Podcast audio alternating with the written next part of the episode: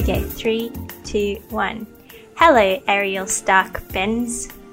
Welcome Hello. to Ponytail Show. Thanks for being on the line from LA, where it's like pretty freaking stressful. I'm stressed out for all the people in America right now. What's the vibe right now? Tense. Yeah, man. Yeah. I feel like I can't I can't watch the news. Like I can't listen to the news. I can't watch the news. It, like gives me anxiety and I don't even live in America right now. Yeah, I think uh, it, it's one of those things where I don't have. If I have a quick text banter with a friend, it immediately goes off the rails, and we just start going we crazy. won't do that. We're not going to do that here. All good, yeah. and then, um, and then on the flip side, I have friends from all over the world hitting me up and just being like, "Ugh, like Yeah. what is going on, like you know, that kind Yeah. of a thing. yeah, It- because that like time.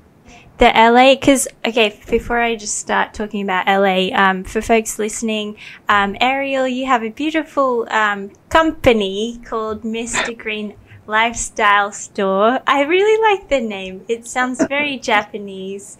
Um, we'll talk about Japan in a little bit, but Sure. um, so you have a store in LA. It looks beautiful. I've never been. You know, obviously I can't travel right now, but it looks like a beautifully designed, curated space dedicated to beautiful things and the the the, the crazy wonders of the universe.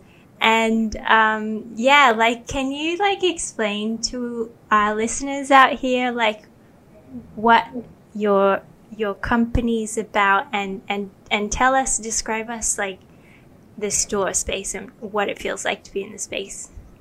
Sure. So the company, Mr. Green, and I like to call the store the the store that we're in right now. I refer to as the Mr. Green Annex because it's a slightly smaller, like kind of an in between store, so to speak.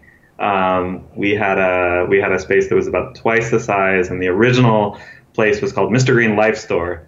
Life. Oh, life store. Sorry, sorry. No, no, it's okay. My bad. Life store for lifestyle store. And the concept of the brand is essentially that it's a marijuana lifestyle brand.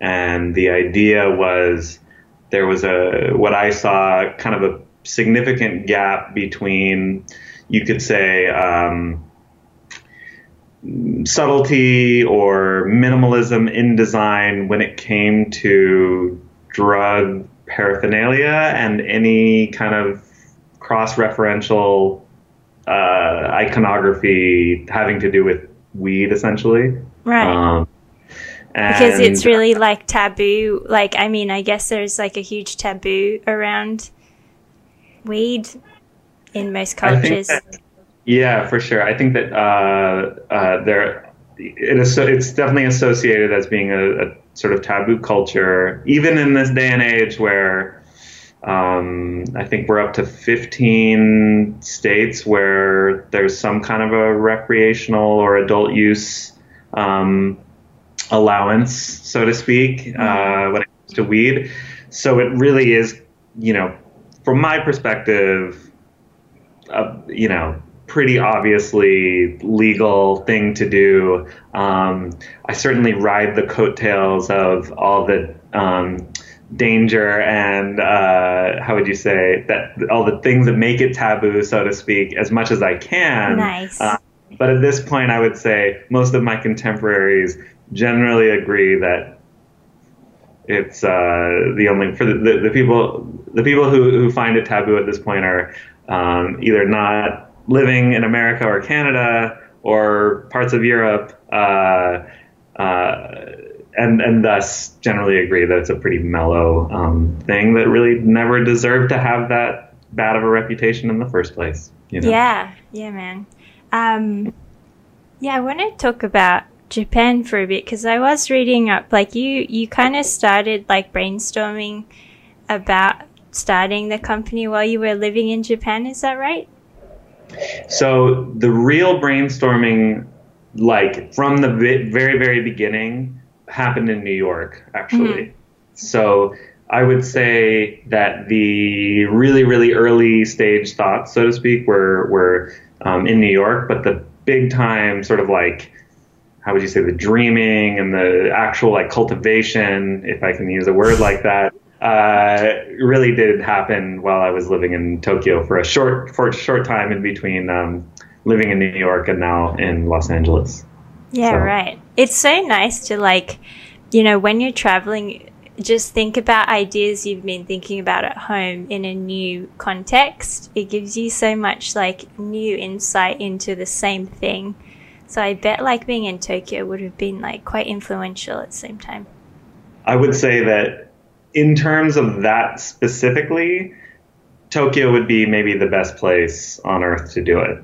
I mean, retail there is like it, it's funny because when you're there, you kind of uh, accept the you know the, the the normalcy is a bar that's way higher um, compared with every, everywhere else in the world, you know. But it's one of those things where, just like anything, you become uh, jaded and you see the monotony throughout other things, you know, or like th- through, you know, or the through lines throughout a lot of different um, stores that, you know, a lot of places from afar really see and really admire and that kind of a thing. And, and sure. right so, of course.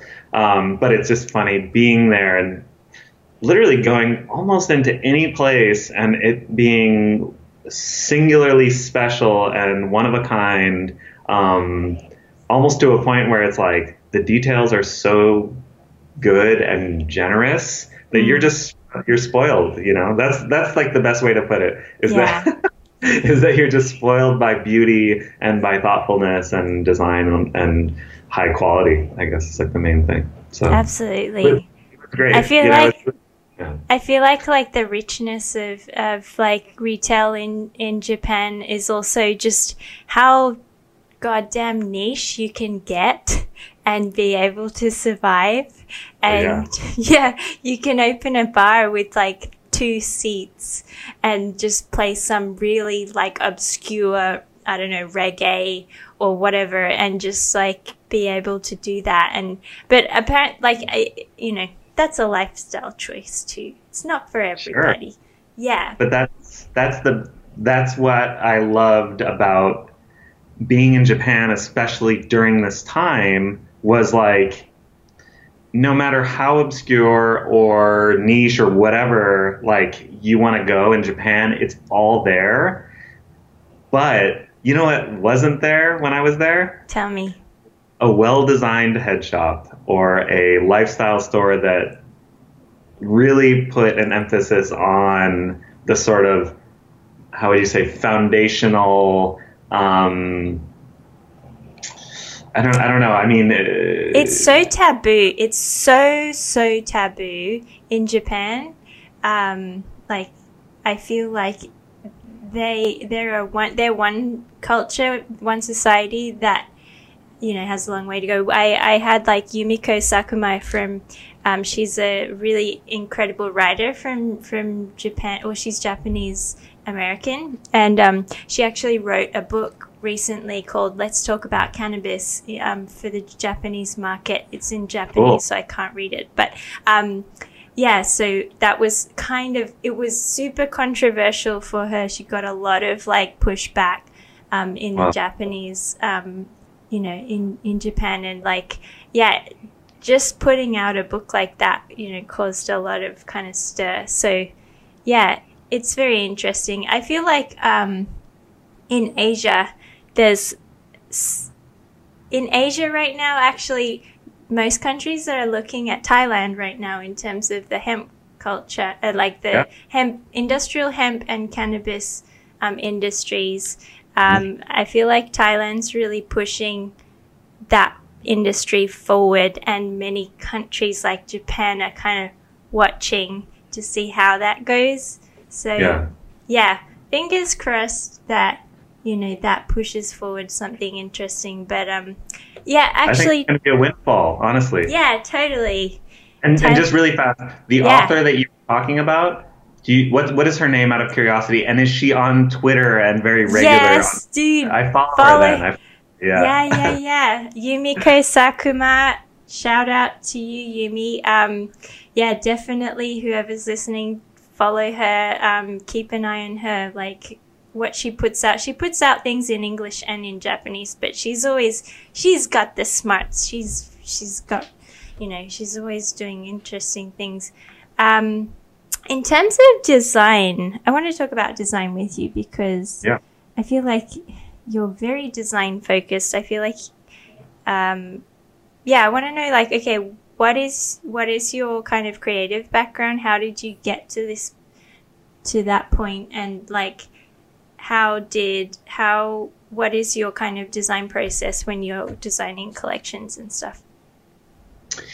So uh, I would I would just say in general I've always experimented with art and design since I was a kid, and so that was just part of kind of my life, you know, forever. And um, wherever I was uh, at any point in my life, I was just making things, you know, and um, and they were always, you know, sort of generally informed by whatever I was interested in, and then I would create like a thing that sort of echoed that basically you know whether it was like a you know when i was really little i was really into making zines all the time of course nice. i didn't call zines I, I, I called them books uh, and they would usually Rightfully so it, it, was usually just the cover that I would design, and then uh, and then the inside would be blank, uh, or nice. I'd get you know some of the more filled out ones were usually maybe three to four pages deep, but another um, seven or eight blank ones on the back. You know, so they're pretty conceptual, as you can see. Yeah. Uh, and um, the uh, oh, there goes Pina. Hey Pina, just looking out uh, for the team. Yep. Uh, so then, you know, later in my life, uh, well, actually, like into high school and then early college, I was a long distance runner, and so I had a, a very um, clear dream of designing running shoes for Nike, for Whoa. example. And so that was where I, you could say, I got pretty serious about specifically um, applying design to, you know, the, the, the ideals of a career or uh, some sort of future, you know, where I could be like a, a designer, you know, ultimately. Yeah.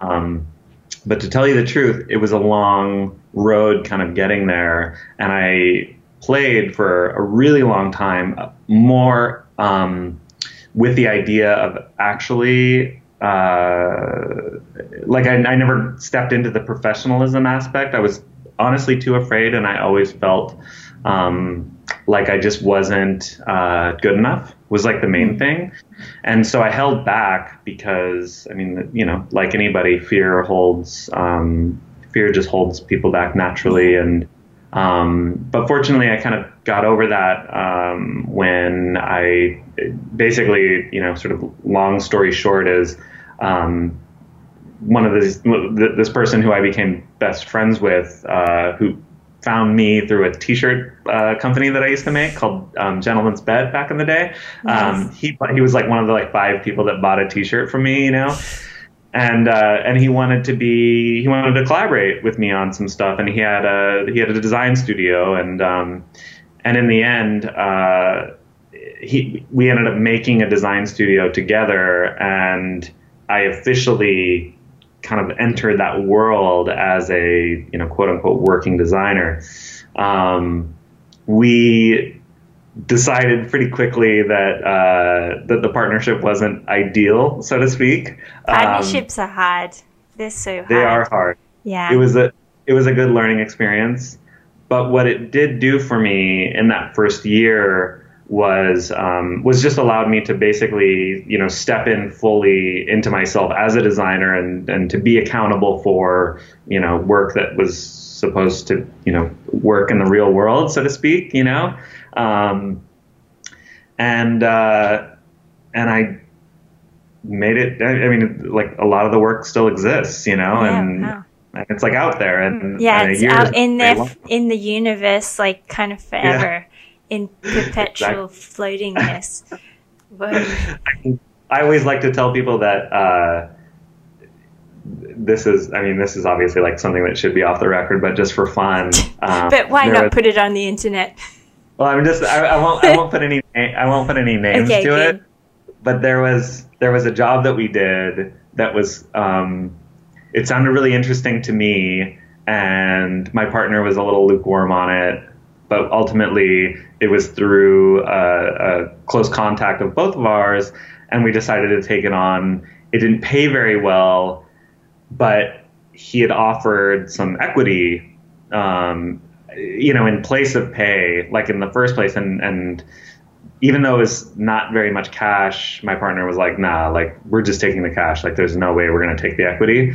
That company, uh, last I checked, was uh, valued at somewhere like 900 million or something like that. After being in.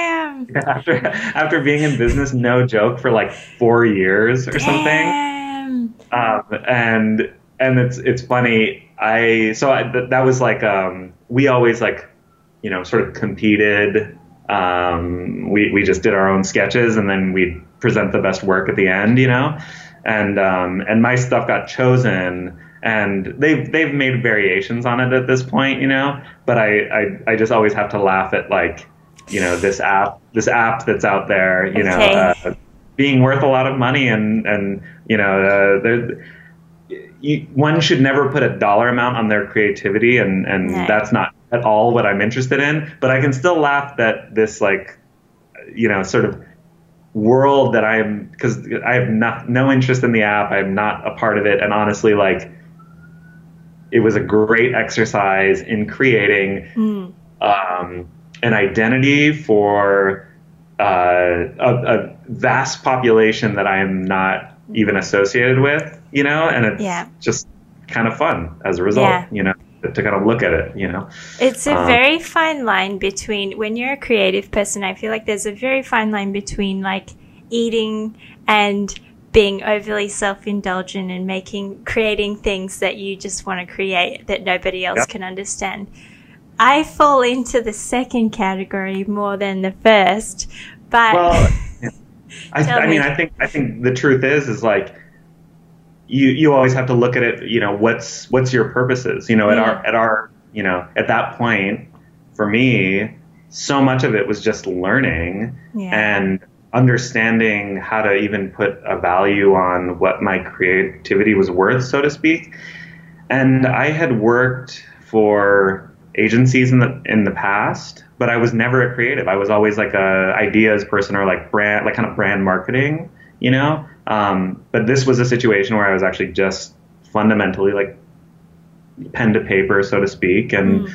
um, and actually making the thing the visual aspect, you know. And um, and the the truth is, again, it's like you're either doing it basically for yourself or you're doing it for somebody else, and that somebody else is hypothetically paying you, you know, like a reasonable amount of money. But those are always like that. It, it, you know, even in my work now, I have designs that I'm like, am I doing? You know, is this is this really me, or is this something that I just know the kind of like general public will enjoy? You know, yeah, and it, fortunately, um, uh, you know, I usually come around to it later on. You know, like oh, I'm like that. That's nice and classic, and of course, people are going to like this thing, and I end up liking it too. You know, Mm. um, so I don't. I don't have like re, you know residual regrets, or I, you know, we're not talking about like.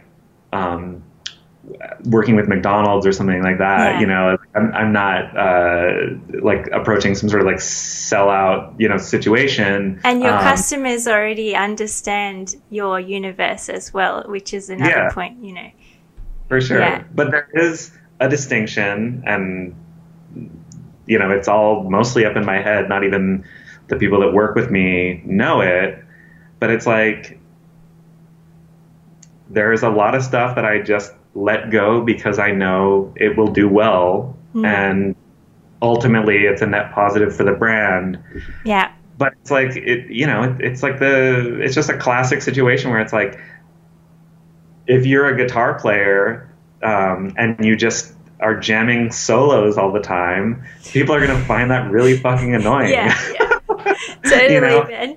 or if you get too jazzy like there's like a few people that are gonna absolutely love it and praise you for it, but you will be in a very, very, very small Yeah. little like pool. And I fortunately have a little bit, um, or, or I, the way I see it is that it's fortunate that I don't um, feel the need to necessarily like really in, i'm not trying to impress anybody i'm just trying to make good work that um, can be relatively broadly appealing to people that like design people that like weed um, people that you know might just actually just be passing by and something could catch their eye because it's just uh, pleasant or um, nostalgic or Yeah. amusing or whatever it is you know Yeah. so.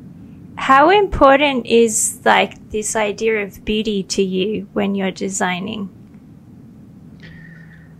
Whoa Yes, sorry, man. Uh, just, just drop, dropping that one. Like it just, yeah, I, I- just thought of that, and I just when you were just talking before, I just thought that was like a really curious. Like I was just very curious, actually. Yeah. Hmm. okay it's it is important it's extremely important to me because the the truth is is that it's subjective and you can find beauty in so many different angles and you can look at something every day for your whole life and 40 years later realize that this actually is maybe more um, resemblant of or, or it, it resembles beauty more to you than anything else but you didn't necessarily like come to really think of it in such um, focused or like simple terms so to speak you know so it's extremely important to me but at, at the same time i do understand that it's subjective and um, uh, you know, sometimes comes with a time and a place, or um, I don't know. Sometimes things are just uh, so natural that they just sort of meet up and align, and that kind of a thing.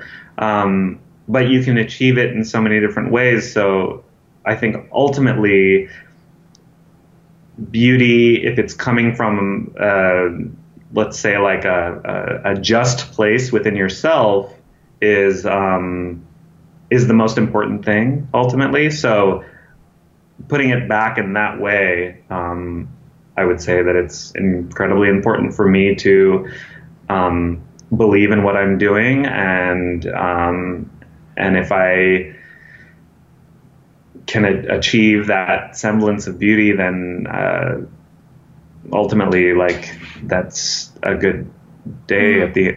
That's a, good jo- fucking a good day, done. man. Yeah. That's a fucking good day. Make some beautiful things for the world. Yeah. What a great day that would be. Um, so you kind of started out before, sorry to like, yeah, that I just dropped a real heavy, heavy thing on you, but, um, moving back to starting out, um, you started out with like a product line that, uh, like of, of fragrances and was the, was that what came first? Was the kind of apothecary line before the the clothes and then the store later. Is that am I right there? well, how, how did you go about? No, no, no, all good.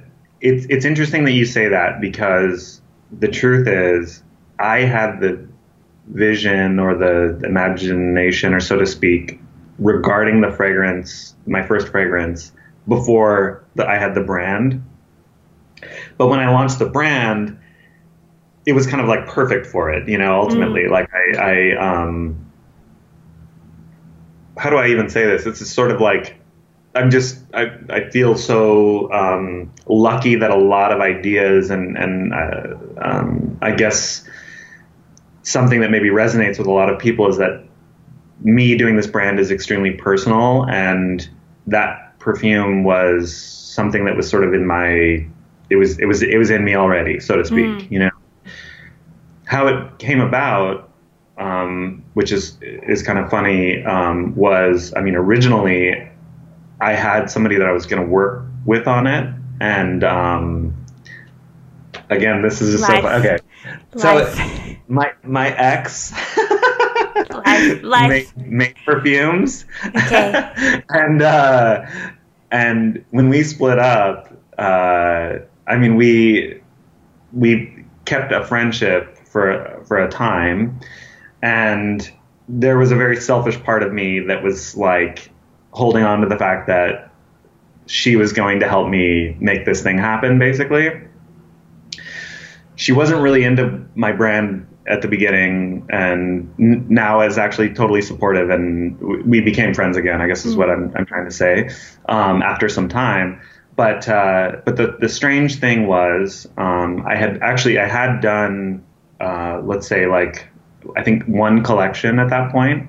Um, or actually i yeah i had just done one collection so to speak and we were having a conversation about doing the perfume and yada yada yada and we had a huge fight and um, and we basically didn't talk i think for for two years after that Damn. um, but the uh, interesting thing about you bringing this up is i had basically just released the um, like the, the first mr green products to the world so to speak and by the way this was december of 2015 and um, I had only just moved back to, um, or excuse me, not not back, but I had just um, moved to LA um, only about a month and a half before uh, Mhm. after leaving Tokyo, and um, and I just like jammed it all together, like everything that I'd been working on, released this site, had this vision of this perfume that I knew was going to do like that, that was just going to be wonderful, you know, and we ha- I released the site and I want to say that probably within a day or so, we had this huge fight, and I remember thinking to myself, "Damn, this perfume's never gonna happen."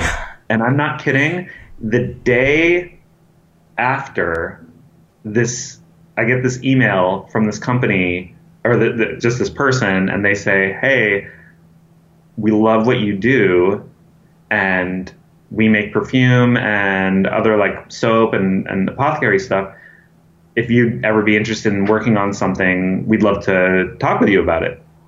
This was the day after, and this is wow. probably within a week of my brand existing.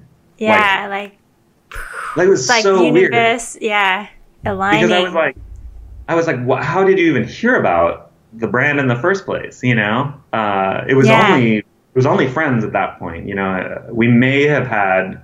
Um, we may have been on like uh, uh, some kind of you know press site or something like that, but um, but it was it, it like totally blew my So mind that it chance. happened. yeah.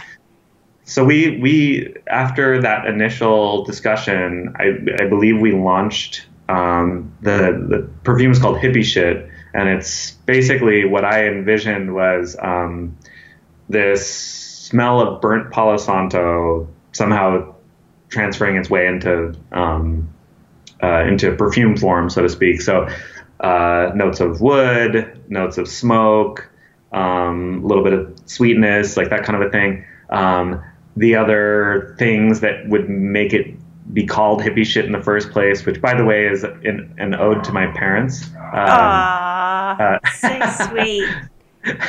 Tell us Uh, about them. well, obviously, you know, there's a certain, you know, obvious like a hippie tie-in, so to speak.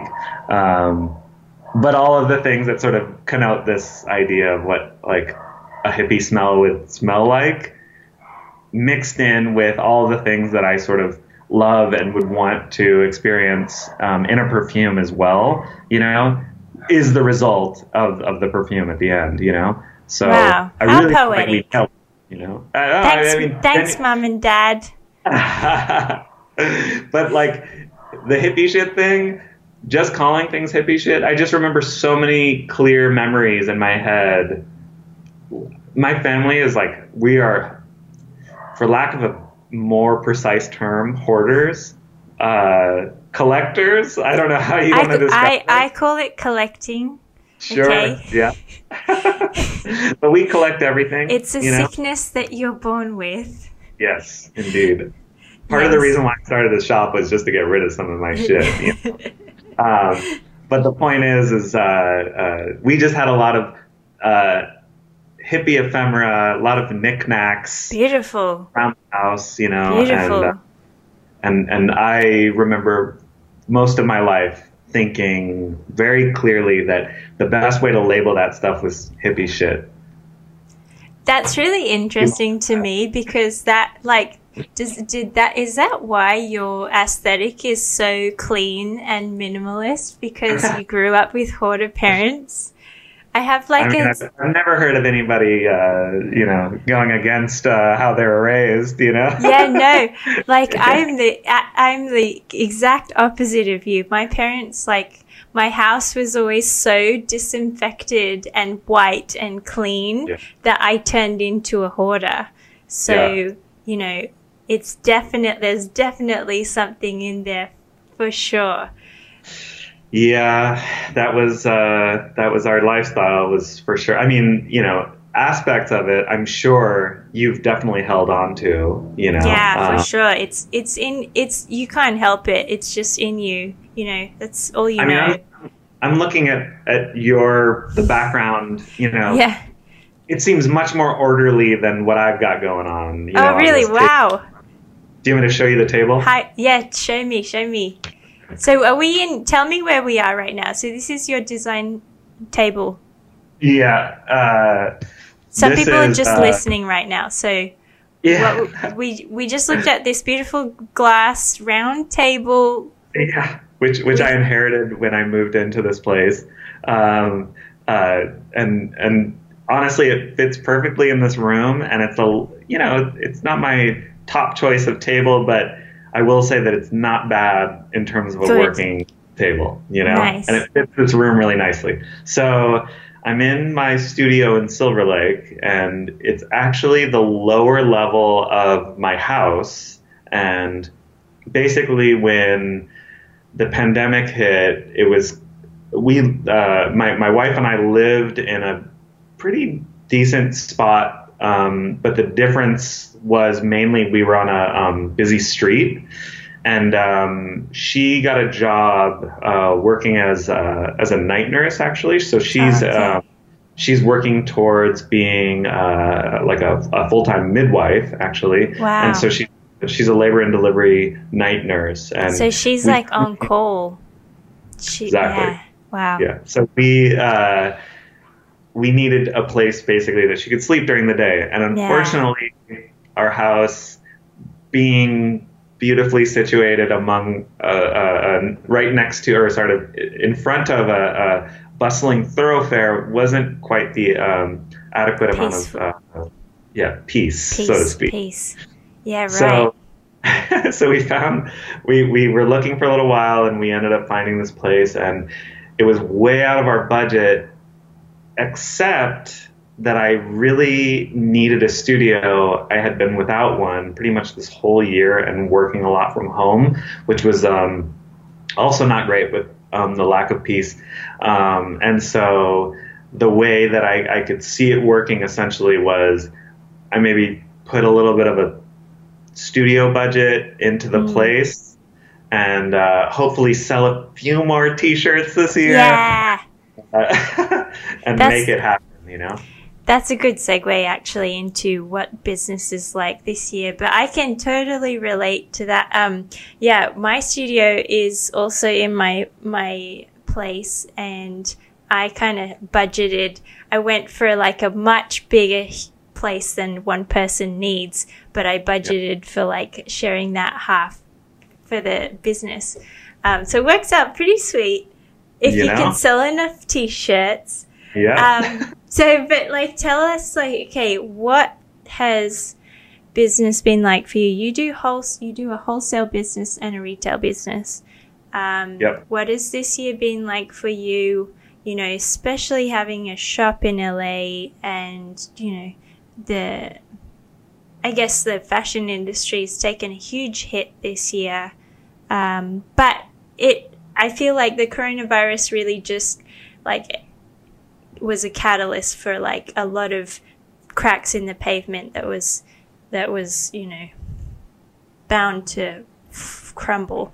Um, Yeah. yeah, tell tell me about what this year's been like for you. well i it's interesting that you say that for for us, it's definitely been like a perspective builder, so to speak, and um, and usually, yeah, I mean, you're right, like the things that don't necessarily, uh, let's say, like need to be there tend to kind of like get um, minimized as a result of focusing on what seems to be more important. Um, however, there's plenty of um, really, really sad, you know, sort of instances of, you know, I mean, restaurant like like eating out, for example, is a luxury everybody enjoys. It's totally heartbreaking to see how decimated the restaurant industry has mm. um, has kind of what that what's happened essentially is you know most um, I, I forget what the figure is, but it's like eighty percent of restaurants in Manhattan have closed and won't reopen. You know, something like that, and, and, and I want to say the figure is pretty close in LA as well, and um, and I think that there is certainly like a, a certain trimming of the fat, so to speak, and I think that things were maybe a bit you know out of hand in that regard, and and I'm sure that there's like a similar um, trend having to do with like fashion industry and, and the way that people consume and that kind of a thing. And, and mm. um, just overconsumption really yeah. for fashion. Yeah except for the fact that I don't necessarily think that that overconsumption uh, that overconsumption has been halted you know? Mm, um, interesting. I think I think that the appetite in a lot of ways has shifted. And you know, I can only speak for our, you know, the, the sort of, you know, ourselves as a case study because, mm. you know, I just see it and That's I live it. Know. Yeah. Yeah. I, you know, number one, it doesn't really make sense to have a retail store open at the moment, you know, um, and we are actively kind of reconciling what that is going to look like for us because I have always absolutely loved having brick and mortar, and I think it's kind of a crucial part of the cultural fabric to most cities is having physical it's shops. A, yeah. Can, it's a community. You are building yeah. a physical community that you cannot possibly do on the internet for sure. Yeah. Yeah. Absolutely. It's that that tactile face to face, that real like you know, that feeling that you get that you can't get from like yeah, internet for yep. sure. Hmm. So while I know for sure we are never going to abandon the brick and mortar um, approach, so to speak, I'm definitely more and more inching toward figuring out how we can compromise or maybe even take a little bit of a hiatus from the brick and mortar thing in a traditional sense. Um, and I'm trying to get smart about like what that actually means, you know? Yeah. Um, uh, I don't know if I necessarily need to like do the like Mr. Green like hippie school bus, you know, that drives around to the like, you know, uh, whatever the, the like sort of lots or something like that of the world. But, um, but I definitely want to think of an interesting way that, you know, we can present ourselves in a, in a more non-traditional mm. setting, you know? There's some that, real room to be real creative about that. I think so, and I, I I just don't know if I've seen exactly what it is mm. um, that I'm maybe like sort of yearning for um, yet, and um, and I hope to because you know the truth is you know the world doesn't necessarily need another pop up in general, yeah. Um, and uh, and I don't see, you know, let's just put it this way: our store, like in the brick, in terms of brick and mortar, is sustaining itself, sort of. Mm-hmm. You know, paying our rent, and we can pay for people to be there, and we are maybe because we sell so much of our own stuff, like able to carry the costs of, you know, sort of uh, all the third party vendors that, that mm-hmm. you know that, that we sell but it's definitely like not there's you know we're, we're kind of doing it for the love so to speak yeah. you know um, and so i'm trying to wrap my head around what uh, a more let's just say like uh, useful version of what we're doing is, you know? Yeah. And I have some ideas. I don't think I'm gonna. Don't share them now, but I'm not gonna expand on them at the moment. Yeah, you know, yeah. they're not they're not fully fleshed out. So, um, but one thing that I did find, you know, very quickly and early on was e-commerce is crushing at the moment. I actually think that for the most part, and this is like super sad for some re- retailers, some of my favorite retailers really don't have e-commerce Mm. and they have been basically forced to figure their thing out essentially or they've kind of gone a bit quiet as a result and that i mean it just is what it is you know you you can't really like say one thing about it you know yeah. you, you either choose to participate or you don't one thing that i will say is we have always put e-commerce second to what we're doing and it's been very much about the store experience and and you know being in the environment and Mm. the nature of our business is something that kind of needs to be presented and explained in person you know it's you know goes a bit beyond like a vibe thing you know i think we can do a little bit of a vibe thing online but like when you're in the store you kind of get what we're doing much more so you know Totally. and um, yeah, I mean, it, it can be explained through the product, you know, so to speak. But when you're there and you just kind of like, yeah, you get all of the, the senses, I guess, um, sort of activated. That's when you understand like what our perspective is, so to mm. speak. And also, when you have such a like, when you have a a thing that is very conceptually well deep, doesn't have to be intricate, but con- very conceptual, and you know, made with a certain level of beautiful materials and you know you one can only you one cannot experience that on a screen for sure Yeah. and that I is mean- like the real limitation to like this online world you know and yeah like what were you gonna say i think you were I was gonna say shopping shopping online. You half the time you don't even know if it's gonna fit yeah you. Yeah, totally Much less like really be able to yeah appreciate the details, and it's impossible to do do so Yeah. without being there. and online shopping has created a lot of like is has a huge carbon footprint as well because people are buying stuff uh, sometimes with the intention to just try it on at Yeah. home so that's like shipping and like just more jet fuel and you know so there's a lot of there are huge costs that people don't necessarily consider when they're just going to tap that buy button um, which is like a real situation that we need to address and figure out, like just to, to live, just to continue life on this planet, you know. Like it's not all about expanding exponentially and, you know, yeah, we need to take care of everything. But um yeah, I think it's uh, I think especially the US and Europe. Whoops. Hello. Sorry about that. We cut there. Are you there? Yeah, I- yeah. Yep, Oh, you're there. okay. Sorry. I'm just gonna note 45 cut. I'm sorry about that. no worries.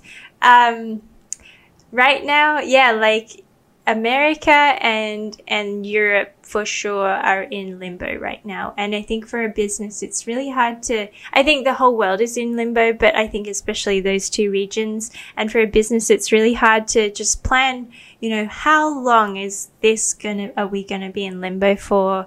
It's definitely not gonna be forever, but then like, what's the what's the carnage and like how we how long is it going to take to to move into some kind of direction where we can be almost like you know a community that we were before? But i think people today i don't know if you agree with this but i think people right now are just missing like togetherness and love and people are just so isolated right now i feel like some some kind of form of mr green reaching out love spreading love to the people of the community would be amazing um but yeah thank you um We are- one We're always trying to figure out how to how to do that in general. Right. You know, right. Uh, some simple ways, of course. I mean,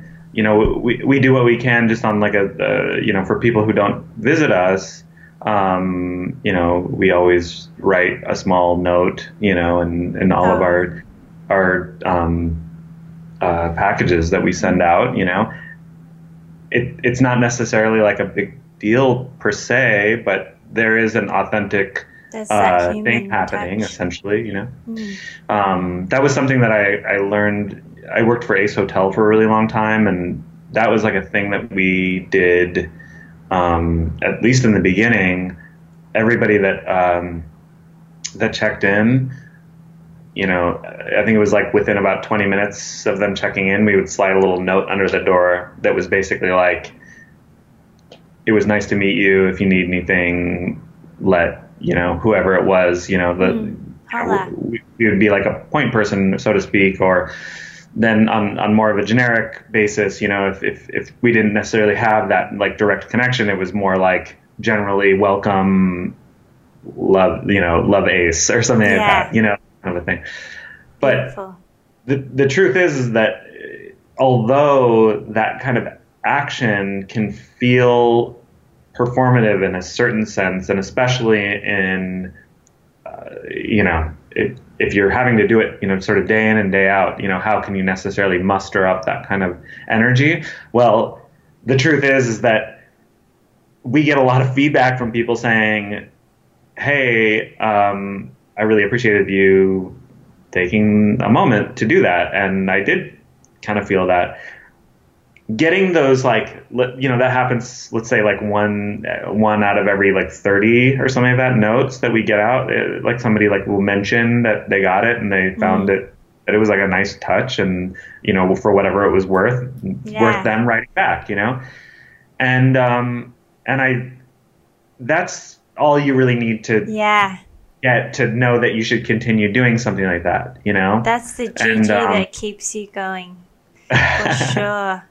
Yeah. We also write with a rainbow pencil. Oh, you know? stop it. It's too much cuteness. I mean, I ah, just, you know, I, there's definitely like, there is an impetus to letting people know that like I mean, letting people know the truth that we're that we're a small business, that we're real people who like took the time to like put this thing together, you know, and um, and the truth is, is like we're not pumping shit out, and we're not rich. We're just just doing trying to essentially, yeah, like create something that's personal and you know uh, heartfelt and hopefully like something sus- you know sustainable both uh, for the world, for ourselves, for our customers, you know, in, in every sense that that can mm. mean, you know, ultimately. So cultivating goodness and happiness from yourself to everybody else. Yeah. Beautiful. Well, Ariel, that was that was beautiful. Thank you so much for that chat. Seriously, it was really nice. Um, for people who want to check out Mr. Green, how can they do that? Tell us all. Uh, you can go to our site. Uh, it's inverted in very classic weed way. In a, in a classic weed way, the, the website is www.green-mister, and that's spelled out M-I-S-T-E-R dot com. Beautiful. Well, thank you, friend, and um, catch you. I don't know on the internet, but hopefully in real life. Bye, everybody. Yeah. Bye. Thank you, Lauren. Thank you.